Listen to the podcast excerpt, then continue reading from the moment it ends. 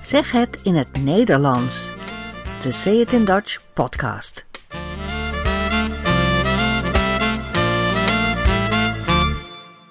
Nummer 1. Welkom bij deze podcast. Deze keer praat ik over de Boekenweek en over een favoriete schrijver van mij. Je hoort een gedicht en natuurlijk komen een aantal fragmenten uit de media aan bod. Daarover kunnen we praten. Veel plezier bij deze eerste aflevering van Zeg het in het Nederlands. Het is Boekenweek. En Boekenweek betekent dat in heel Nederland overal uh, schrijvers uh, lezingen houden, hun boeken signeren. Er zijn allemaal literaire activiteiten. Er is heel veel aandacht voor boeken op televisie en op de radio en ook op internet.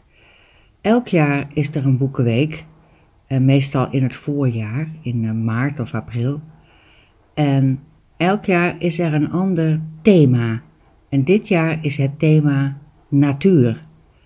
In Nederland hebben we niet zo heel veel natuur, maar we kunnen er natuurlijk wel over schrijven. Dus er zijn heel veel boeken die over de natuur gaan en die liggen allemaal in de boekhandel op dit moment.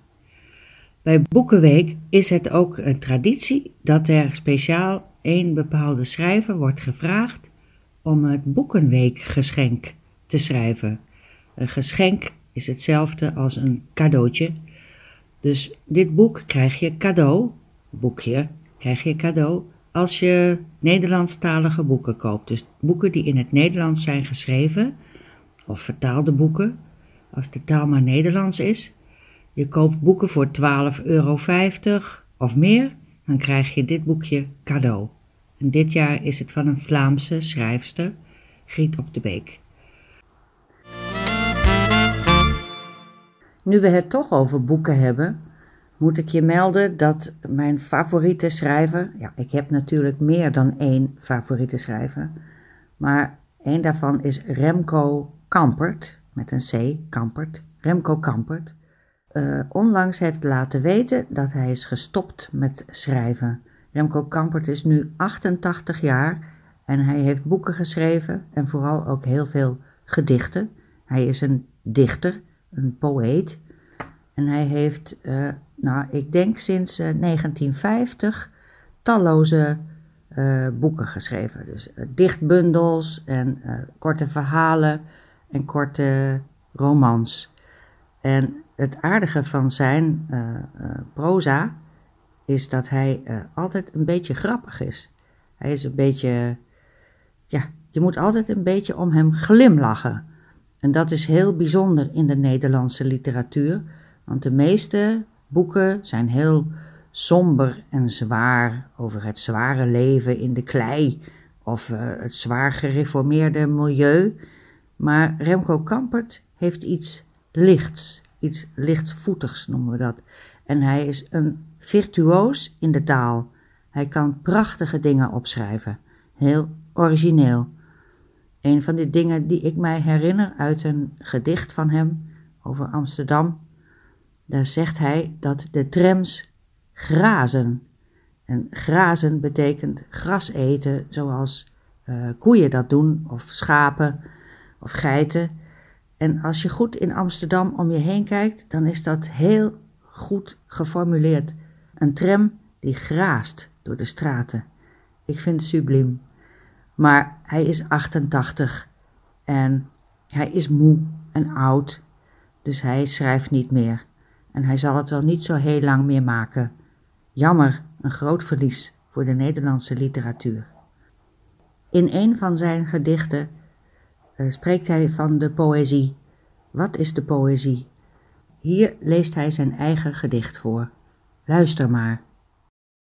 Poëzie is een daad. Poëzie is een daad van bevestiging. Ik bevestig dat ik leef, dat ik niet alleen leef. Poëzie is een toekomst, denken aan volgende week, aan een ander land, aan jou als je oud bent. Poëzie is mijn adem, beweegt mijn voeten aarzelend soms over de aarde die daarom vraagt. Voltaire had pokken, maar genas zichzelf door onder andere te drinken 120 liter limonade. Dat is poëzie. Of neem de branding. Stuk geslagen op de rotsen is zij niet werkelijk verslagen, maar herneemt zich en is daarin poëzie. Elk woord dat wordt geschreven is een aanslag op de ouderdom.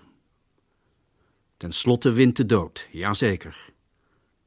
Maar de dood is slechts de stilte in de zaal nadat het laatste woord geklonken heeft. De dood is een ontroering. In dit gedicht is hij natuurlijk serieus. Erg grappig is het allemaal niet. Zijn proza is wel grappig. Koop maar eens een boekje met korte verhalen. Het is echt leuk en goed te begrijpen.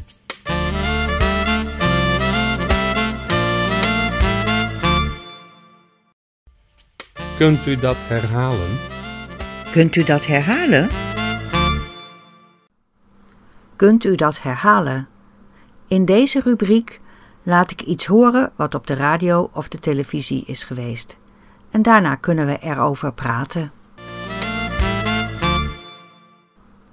De laatste week in februari was het heel erg koud. Niet alleen in Nederland, maar in heel Europa, Noord-Europa. En het was toevallig ook vakantie, voorjaarsvakantie. Dus het Rode Kruis gaf ons speciaal advies. Luister maar naar dit fragment van het nieuws op 23 februari.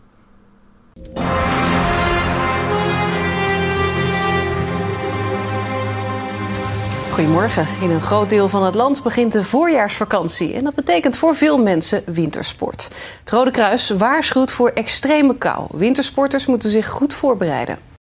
Wintersporters moeten zich goed voorbereiden. Voorbereiden. Zich voorbereiden.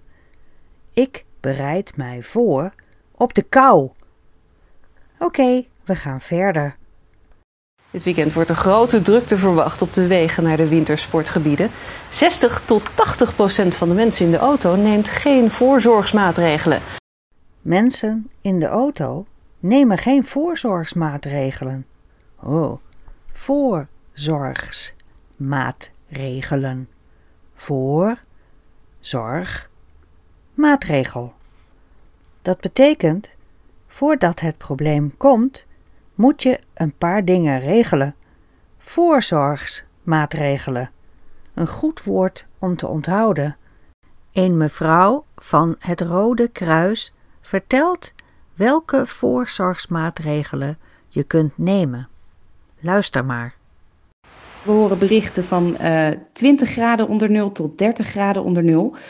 Als je gaat reizen is het daarom goed om extra voorzorgsmaatregelen te nemen. Want ja, stel dat je in de file komt te staan, dan is het maar beter dat je goed voorbereid bent. Dus daarom zegt het Rode Kruis: neem een goede deken mee in de auto, uh, genoeg eten en ook genoeg drinken. Stel dat je in de file komt te staan. De file is een lange rij auto's achter elkaar. Een rij die meestal stilstaat of heel langzaam rijdt. Dat gebeurt als het heel druk is op de weg. En als je in de file staat en het is heel koud, dat is erg vervelend. Dus zorg dat je goed voorbereid bent. Zorg dat je de goede voorzorgsmaatregelen hebt genomen. Goed, we luisteren nog even naar het laatste stukje van het nieuwsbericht. Het Rode Kruis adviseert om ook tijdens de wintersport rekening te houden met de extreme kou, goed aankleden en uitkijken met alcohol.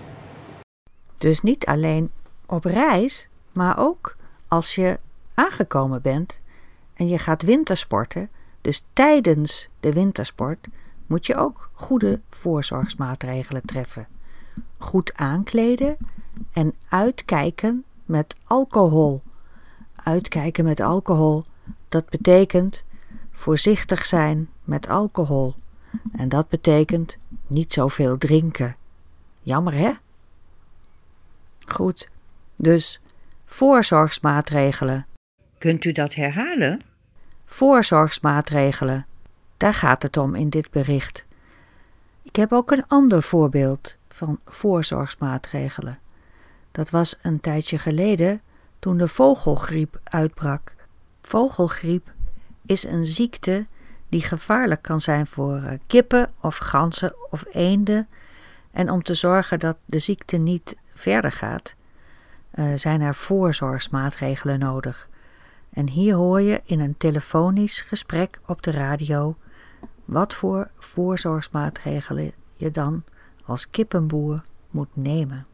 In dit fragment noemt hij pluimveehouders. Pluimvee, dat zijn alle dieren uh, met veren. Dus vogels en eenden en kippen en uh, ganzen. Pluimvee. Uh, daarnaast geven we ook advies aan alle pluimveehouders om eigenlijk zoveel mogelijk voorzorgsmaatregelen te nemen. Dus geen bezoekers ontvangen in de stal, alles goed ontsmetten, je kleren en je schoeisel wisselen op het moment dat je van de ene naar de andere stal gaat. Alles eigenlijk om eraan te doen dat, te voorkomen dat je iets van buiten mee naar binnen neemt. Ja. Hij spreekt over de stal. En de stal is de plaats waar de dieren zijn, waar ze slapen, waar ze eten, waar ze het warm hebben. De stal. Hij spreekt over het moment als je van de ene stal naar de andere gaat. Van de ene naar de andere stal. Dus niet vergeten voorzorgsmaatregelen nemen. Kunt u dat herhalen? Voorzorgsmaatregelen nemen. We zijn aan het einde gekomen van deze podcast. Hopelijk heb je ervan genoten en hopelijk heb je ook een beetje geleerd. Mocht je vragen hebben of uh, reactie willen geven, stuur dan een e-mail naar info@sayitindutch.com en kijk op ons blog dutchidiom.com. Daar vind je meer informatie over deze podcast. Tot ziens!